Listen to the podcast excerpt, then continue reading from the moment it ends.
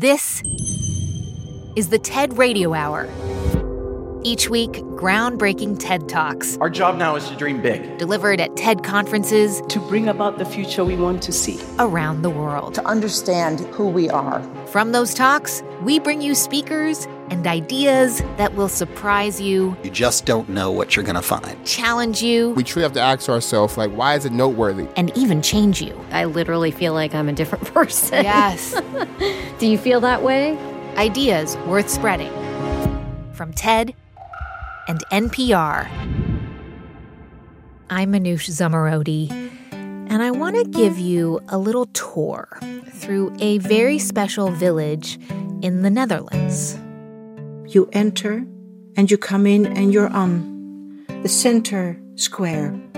To your right is the theater with red curtains and music and a place to have coffee or a glass of wine. This is Yvonne van Amerongen. When you go to the left, you enter the shopping mall. The shopping mall has a pub with Dutch music and beer and wine and fun, and that's every evening. Then we come into a small neighborhood where several houses are for people. There are gardens, you can walk around in the paths. And every place has its own feel. Everywhere you can meet people, the meet people that work there, the people that live there, the people that visit. It's a wonderful place to live. And if you're thinking, this village sounds pretty normal, well, that's exactly what makes it special. It's actually a place for people with dementia to live regular lives. It's called the Hogeweyk. And the Hogeweyk is actually a nursing home, but it feels and looks like a nice place to live. The Hogeweyk started out as a typical hospital like nursing home back in 1993. Yes, well, the Netherlands actually was one of the first countries that had nursing homes. I didn't know that. Yeah. Huh. And we were one of the first nursing homes in the, in the country. And so we had a very old building and it was built as a hospital and not, not as a, a home where, where you live. And um, at some point we said, well, we have to do something about this because we don't want our own parents to live here should they have dementia. We don't want to live here ourselves. What was wrong with it, though? I mean, uh, you seem like lovely people, and, you know, I'm sure the level of care you were providing was very good. Yes, but what we were offering was a hospital like environment. And nobody wants to live in, in a hospital. It was a ward. All they had was a bed and an, a night table, and that was it. And these people were always looking for how do I get home? This is not my home. Hmm. And we said, for these people, it's not possible anymore to go home. So we should offer them a place where they feel at home, a place where they can have their own life.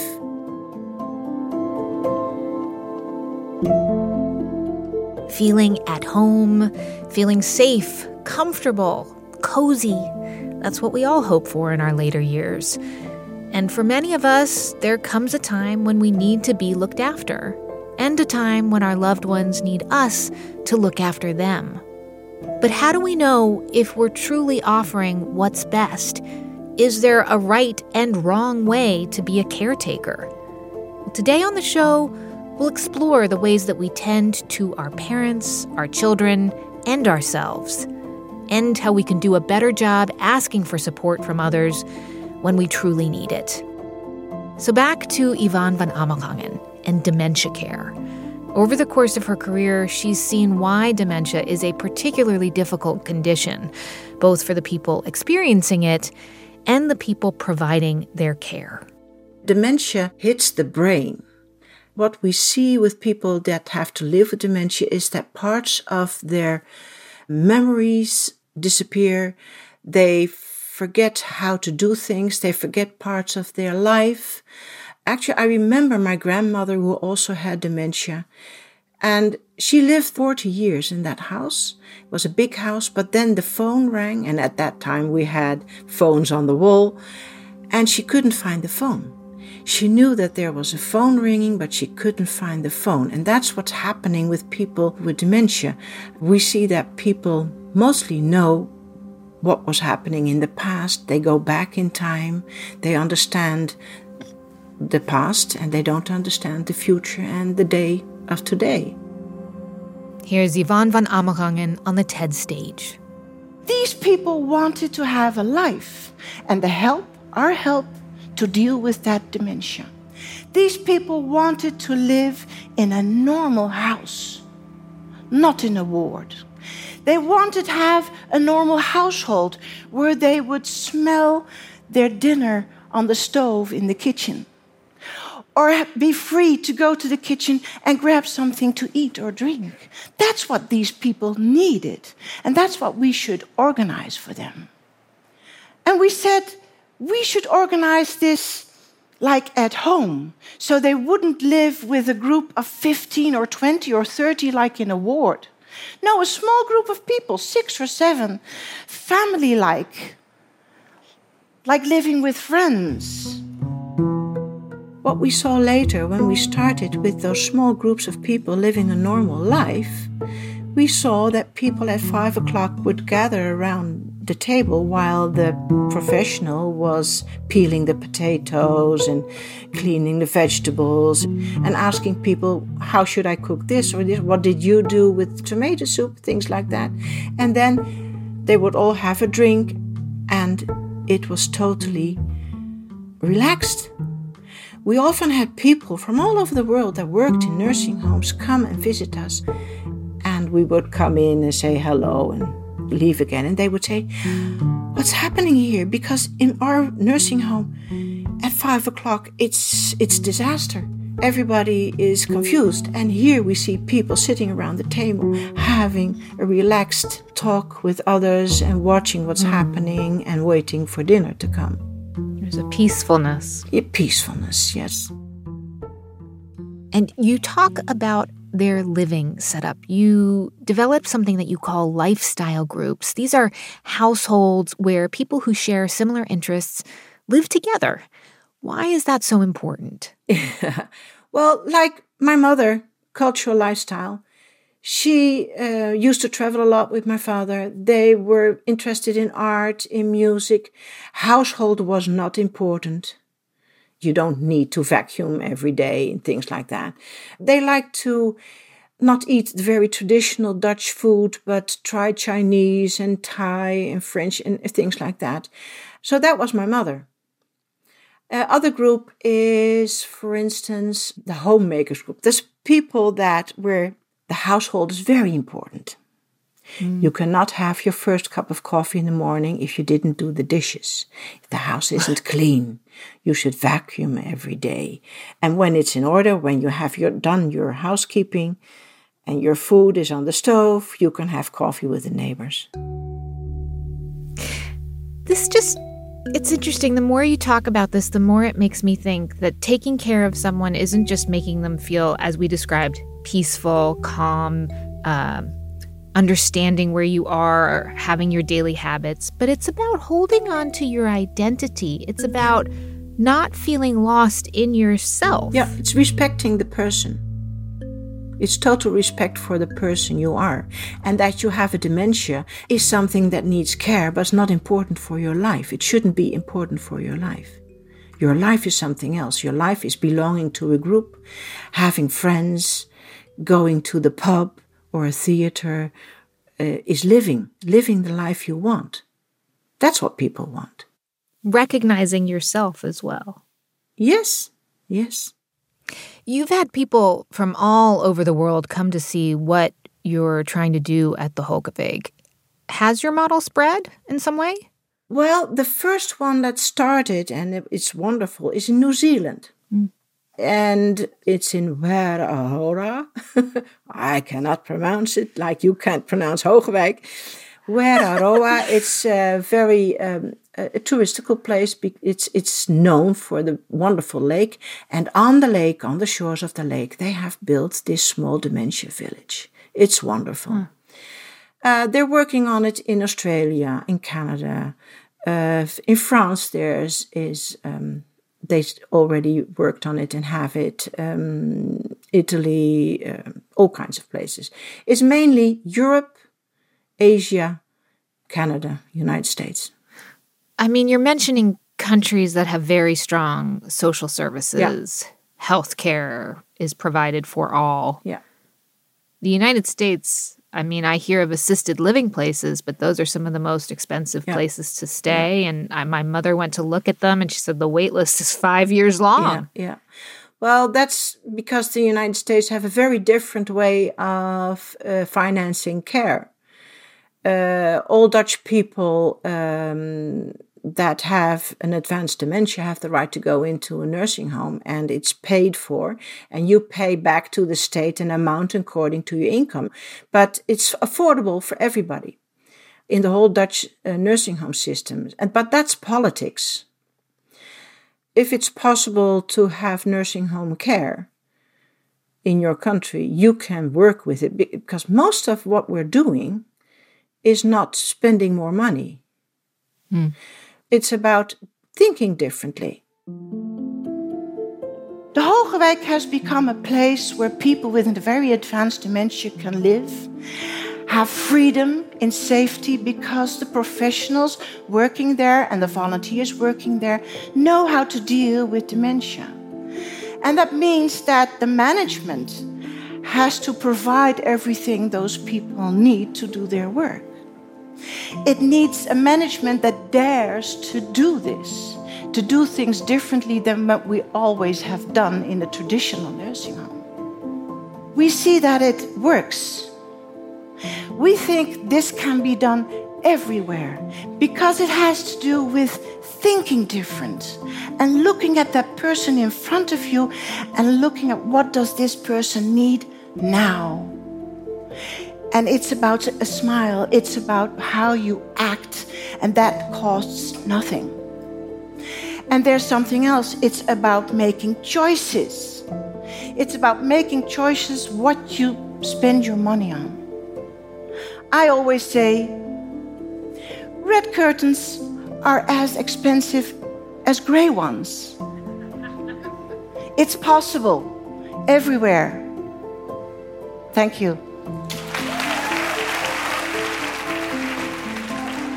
That's Yvonne van Amerongen. She's a founder of the Hogeweyk and worked in dementia care for almost 40 years. She's now retired herself.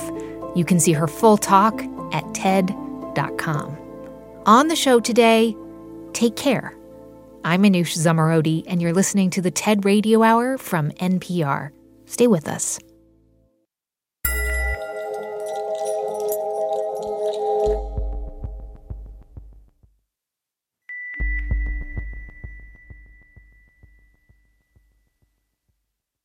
It's the TED Radio Hour from NPR. I'm Manoush Zomorodi.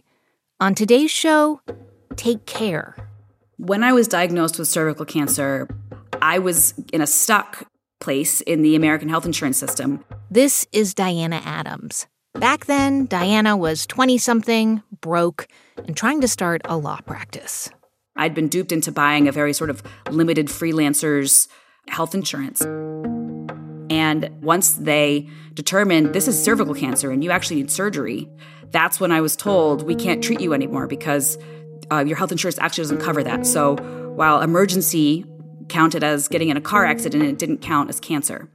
And so I couldn't buy health insurance on the open market with a cancer diagnosis, and I couldn't get on cancer services Medicaid. And a lot of people in that situation just die.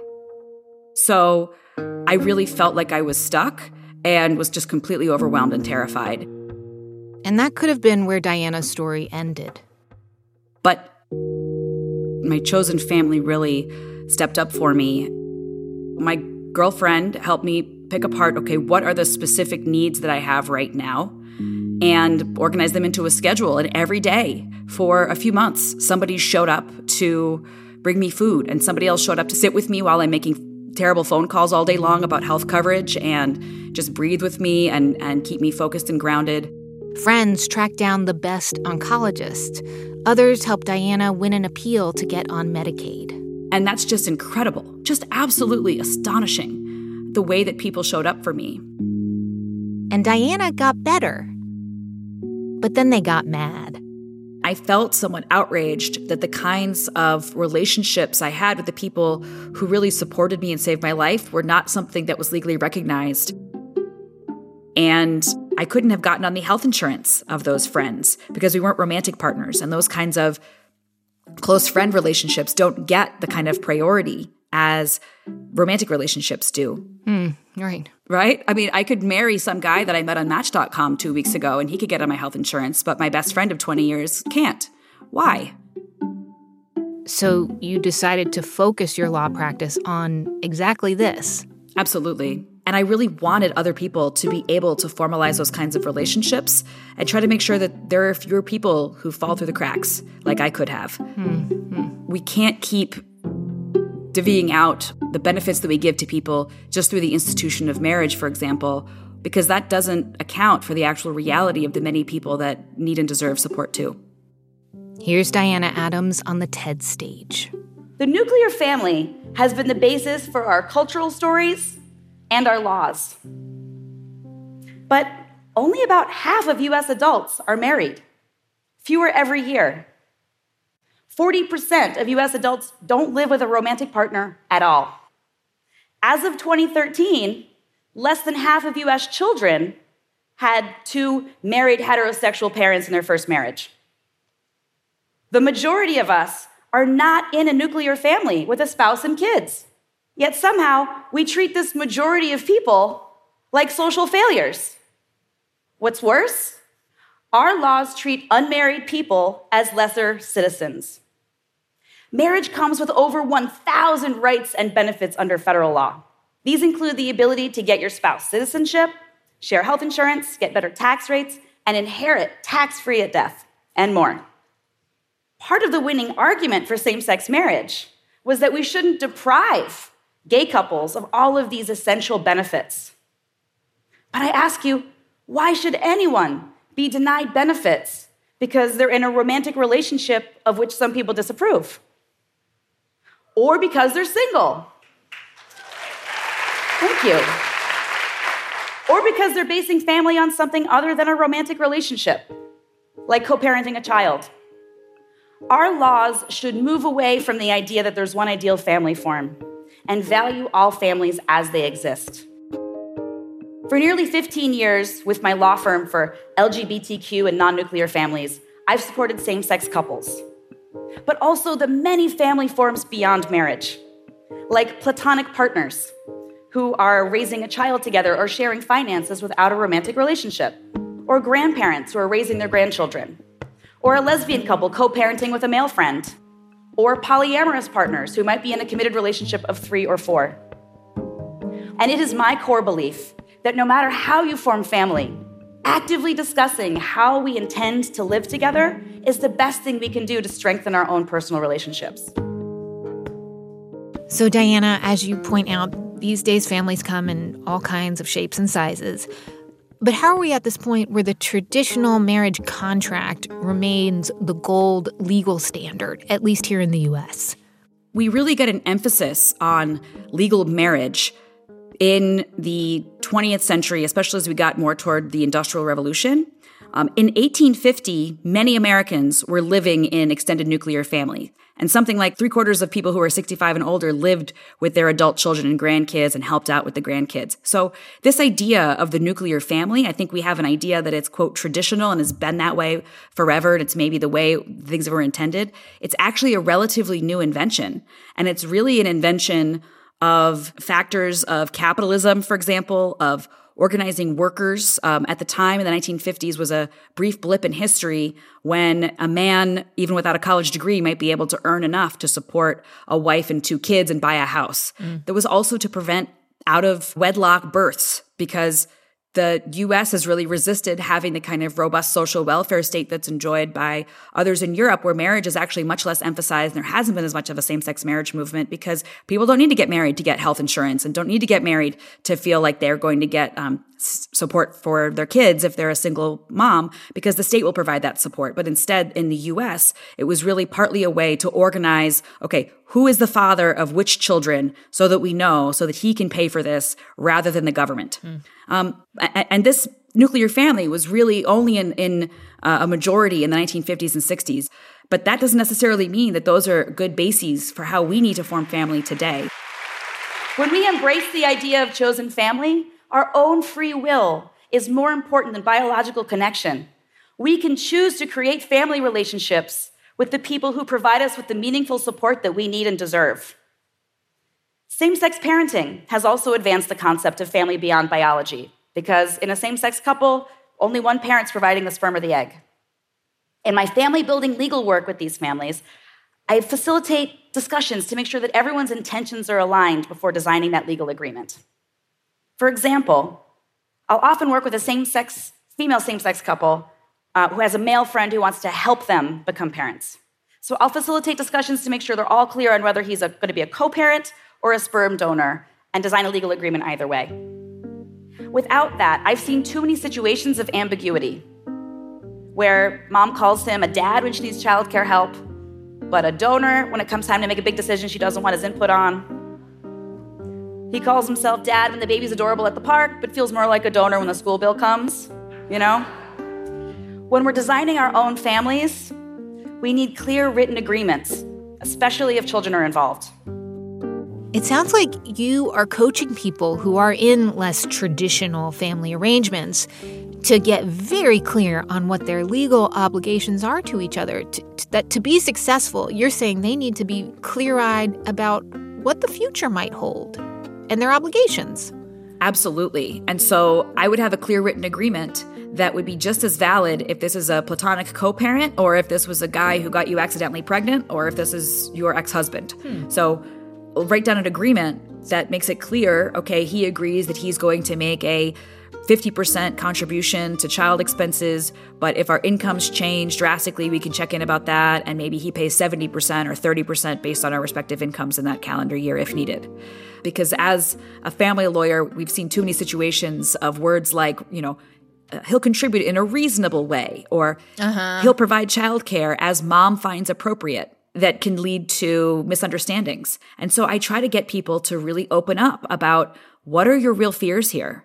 And what are your real expectations? Tell me what an average week looks like. Tell me what an average year looks like.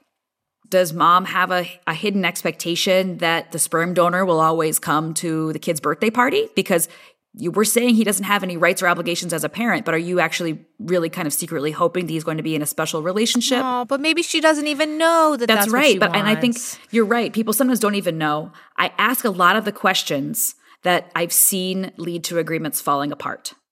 I have found in my work that these kinds of discussions are much more powerful for preventing future disputes than any written contract can be. We need to have these conversations. Legal contracts are sometimes written to avoid looking eye to eye and coming to an agreement. But family contracts should only be written after you've done that. When I design relationships for polyamorous triads of three or quads of four, I sometimes use existing legal structures like trusts or LLCs that allow you to share property and finances without a question as to your relationship.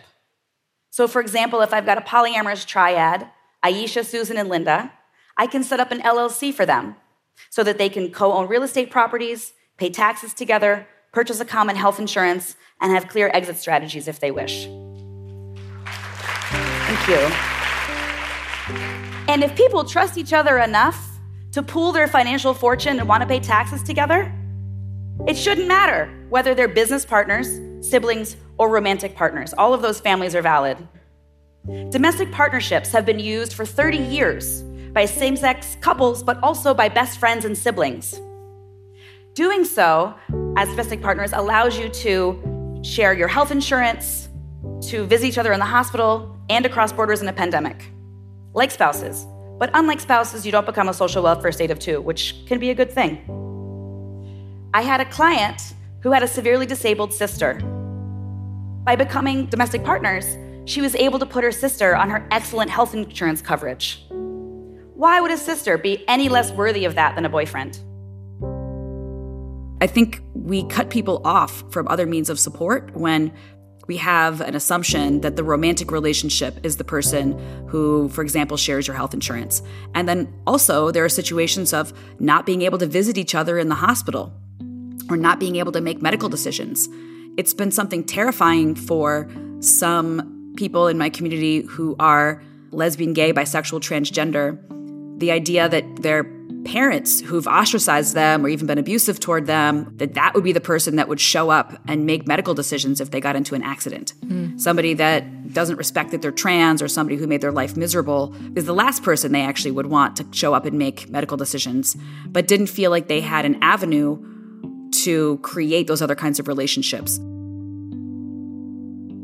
There's so many reasons why people do or don't want to be in a relationship or, or be quote unquote family. So many different scenarios. Uh, one story that I hear regularly is about people who are married, but maybe only stay married because of their health care, health insurance. Do you have clients like that too?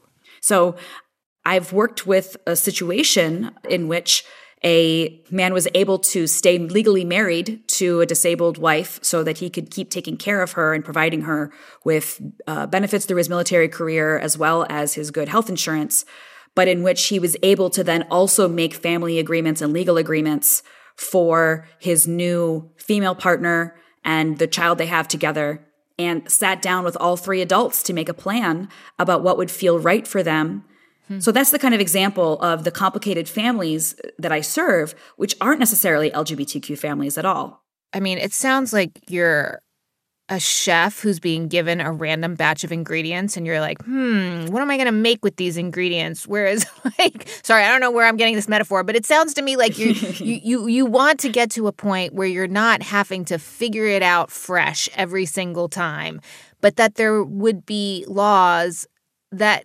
cover all these less traditional family units that that there would be sort of structure and tools for you to use and you wouldn't have to be quite so creative Absolutely. You're absolutely right, Manoush, that it feels like I'm on some sort of Iron Chef challenge where I've got a certain set of ingredients and a certain desired outcome, and I have to kind of mash them together in something bizarre and hope it works out. Um, but ultimately, I always have to tell them there's nothing that we can do that's going to get you all of those thousand benefits and rights of marriage. You're just not going to be able to have the right to cross a border in a pandemic. You're not going to have the ability mm-hmm. to inherit tax free.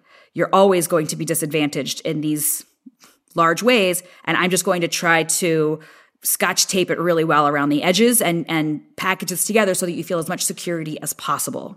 But I think as a next stage, we really need to start unbundling these many rights from marriage and provide support for other families as they exist. In 2020, my organization helped pass the first laws for multi partner domestic partnership, which have passed in several cities and counting. When relationships have legal status like this, it reduces discrimination and promotes social acceptance and awareness, as we saw in the same sex partnership movement. Still, we hope to pass family status non discrimination laws at city levels across the United States which means that you can't be discriminated against, you can't be fired from your job or denied housing because of your family configuration. And if we really want to value families as they exist rather than incentivize marriage, I also suggest that we separate out some of the legal perks of marriage so that single people and other kinds of families get these benefits without an evaluation of whether they're in a romantic relationship that passes muster. Marriage should not be the gateway to social and economic privilege anymore. That time is done. And marriages will be stronger when we do that.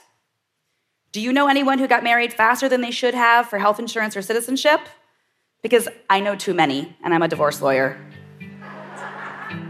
When we expect any one relationship in our lives to meet most of our needs, we may be putting too much pressure on that relationship. And whether it's your romantic partner, your parent, your adult child, your relationship may be stronger if you also strengthen other connections in your lives and find other ways to get some of your own needs met. I think it's worthwhile to question, no matter what kind of family configuration you're in, whether you could be part of a movement for greater interconnectedness beyond our romantic relationships and beyond the walls of our home. Your family and your community will be stronger when you do. Diana, aside from changing the law, it sounds like you also want all of us to think really hard about what it means to be a family, how we care for each other, no, no matter how the government defines our relationship. That's right. Breaking down the legal barriers will require a movement of all of us, but breaking down those kinds of social barriers about creating these greater connections is something we can all do. And mm. I think it's really critically important that we have conversations with people in our lives about how we want to be more interconnected and be able to speak out loud just how valuable a friendship might be to you. You know, taking that extra leap of uh, boldness uh, and vulnerability to say, hey, I, I'm a single person and I live alone and nobody actually knows about my diabetes medication. And mm. would you be willing to just know about that and have a key to my house? We're comfortable saying that about, you know, would you care for my pet? My pet has diabetes and I might need some help sometimes. Right. And here's how you inject his medication if you're if you're the dog walker. But we don't say that about ourselves. We're more comfortable asking about care for our pets than we are about, you know, having a backup person to look out for you. So I, I, really especially want to be encouraging us all to take that bold step in our own lives toward greater interconnection. That's Diana Adams. They are the founder of Chosen Family Law Center. You can see their full talk at TED.com. When we come back, the dilemmas facing transracial adoptees. When I went to school, there was definitely this trying to distance myself, right? I'm not, you know, quote unquote Asian. I am American. I'm white. Just really trying to just be the same as all the other kids around me. On the show today, take care. I'm Manoush Zomorodi, and you're listening to the TED Radio Hour from NPR.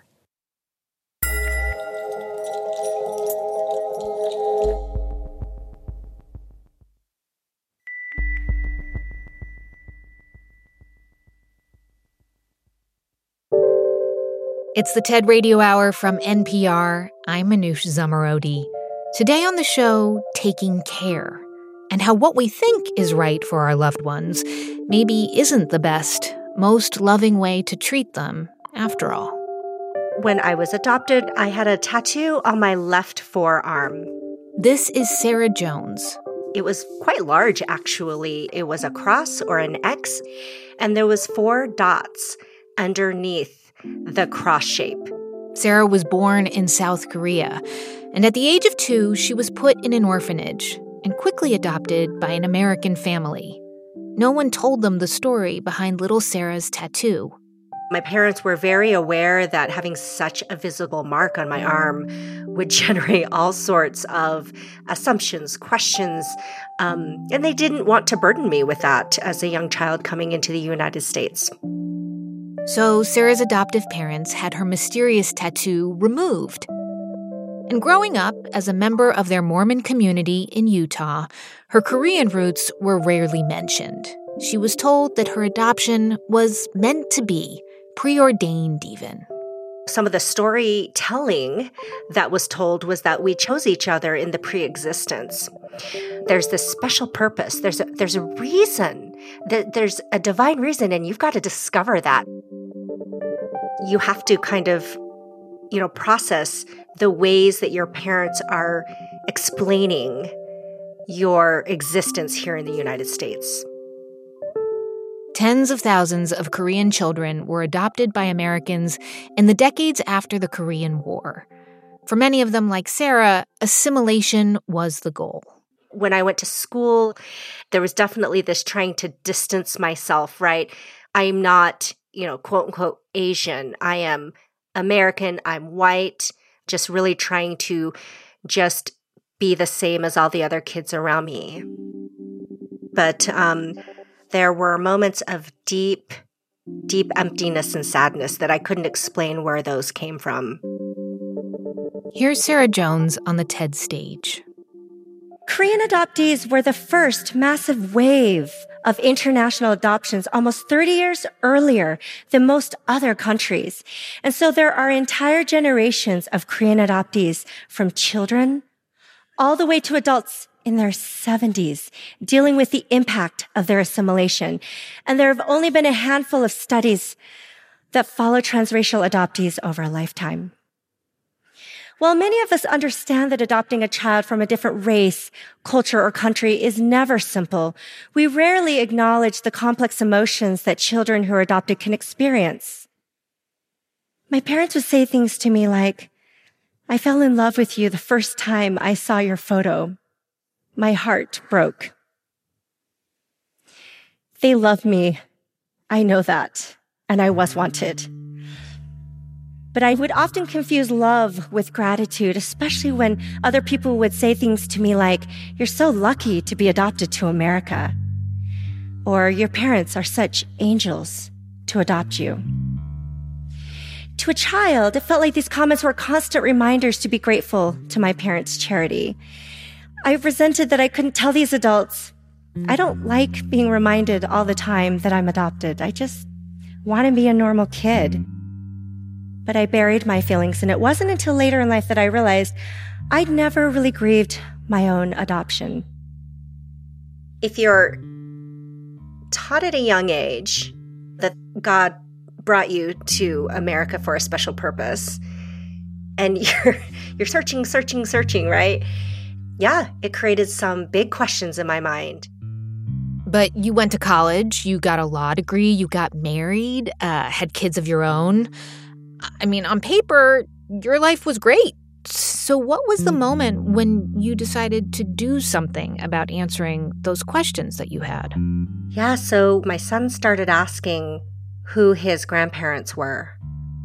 And I had no answer for him. Hmm. I've got these children that do deserve to know as much as possible. But I did have a closed adoption experience. Mm-hmm. Lucky for me, I had this tattoo on my arm. And so I drew over a permanent marker over the scar on my arm. And then I started posting pictures in a database for Korean adoptees who are searching for their birth families. It's one of those memories that's seared in my brain forever. I actually am sitting in the same chair as as when that happened. Same place, same place. And getting an email from Korean Adoption Services. And I just started crying. I just ran and found my husband. I said, Oh my gosh, you're not going to believe the email I just got.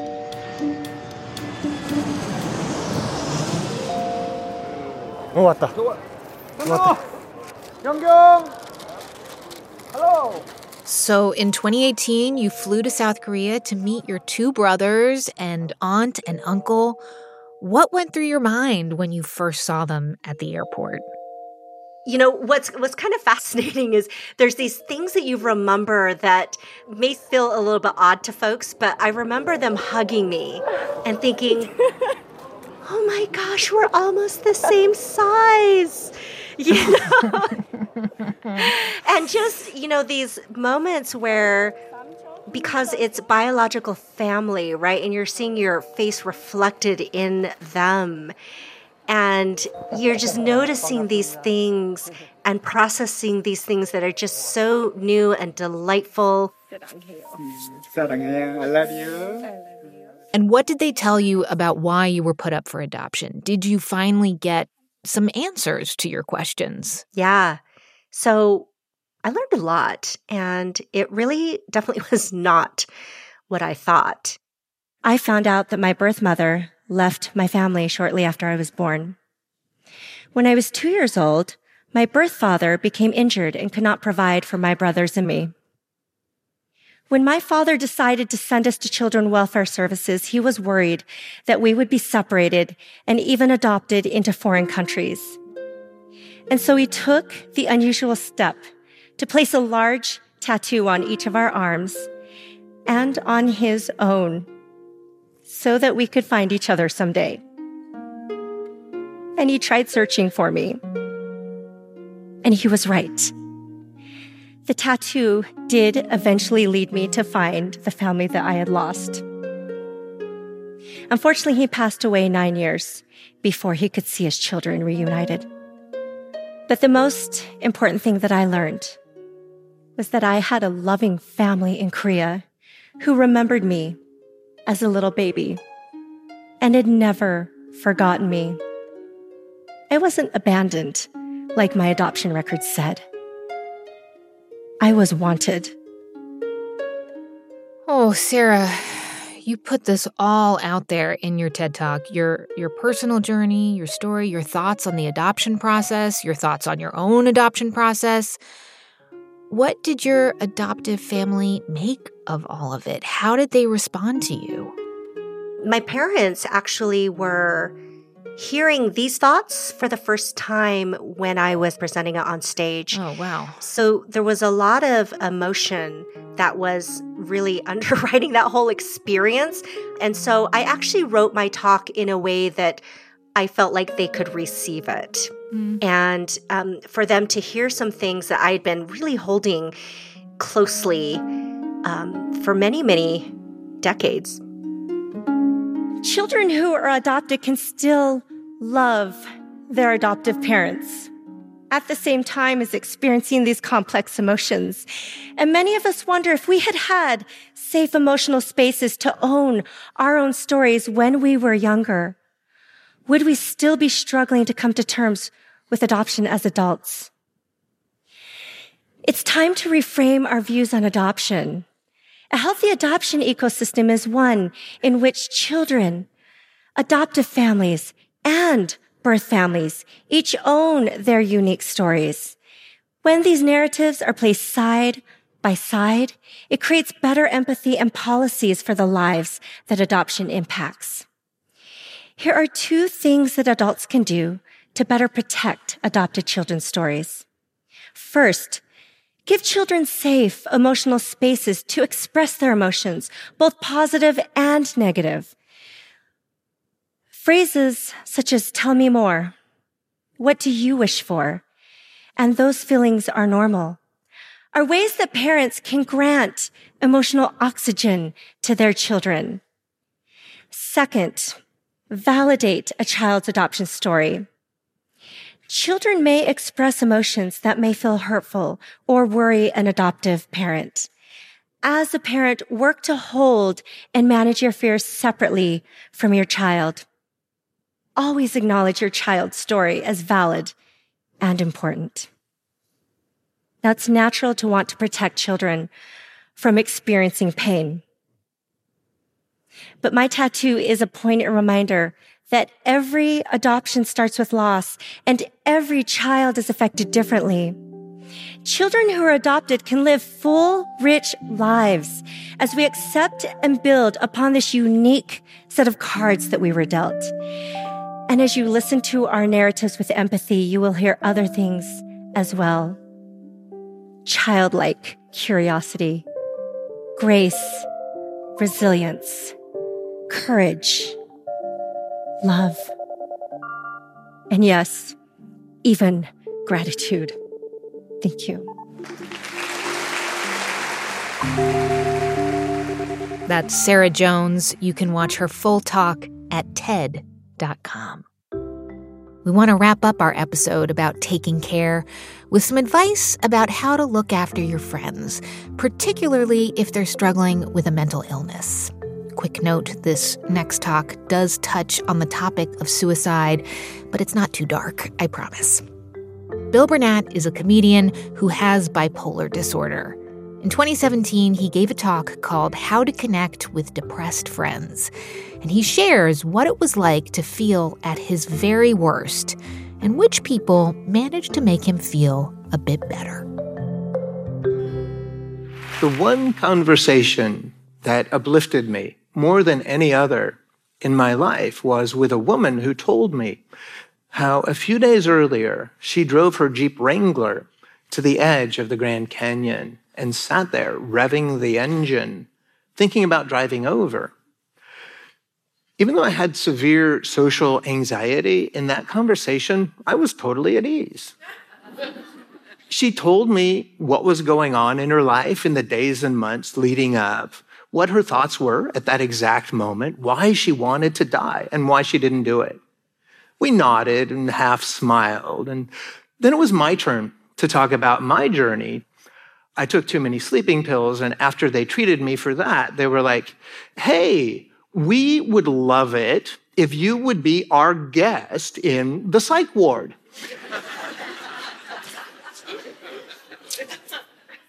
She allowed me to be deeply depressed and have a genuine connection to another person simultaneously. Depression doesn't diminish a person's desire to connect with other people, just their ability. So, in spite of what you might think, talking to friends and family living with depression can be really easy and maybe even fun. Here are some possible reasons why some of you may avoid depressed people. You might be afraid that if you talk to somebody while they're depressed, you're suddenly responsible for their well being. Uh, you may worry that you won't know what to say, and uh, every attempt at conversation will be awkward. Maybe you've heard that depression is contagious and you're afraid of catching it. Maybe you see depressed people differently. You think of them as flawed or defective. Our brains aren't broken or damaged, they just work differently. I began battling depression when I was eight. So I live on both sides of this chasm. And I'm offering some guidance to help you build a bridge across it if you want to. Okay, first up, some things you might want to avoid. One of the most off putting things you can say is just get over it. The absence of the ability to just get over it is depression.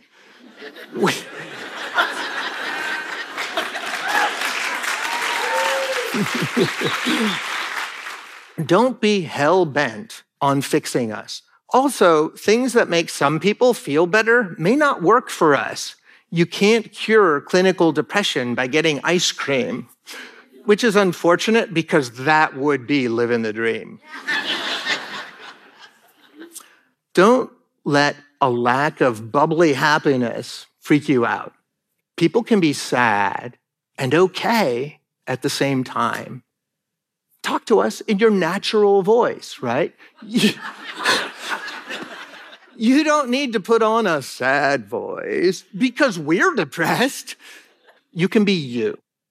If you make an offer to be there for us, clearly state what you can and can't do.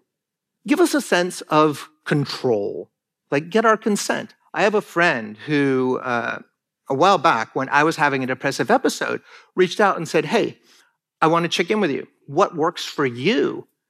By getting my permission, she earned my complete confidence and remains, you know, one of my best friends today. And my last suggestion is interact about not depression, aka normal stuff. I have a friend who, when people were worried about him, they would call and ask if he wanted to go shopping or help them clean out their garage. Your depressed friends could be a good source of free labor.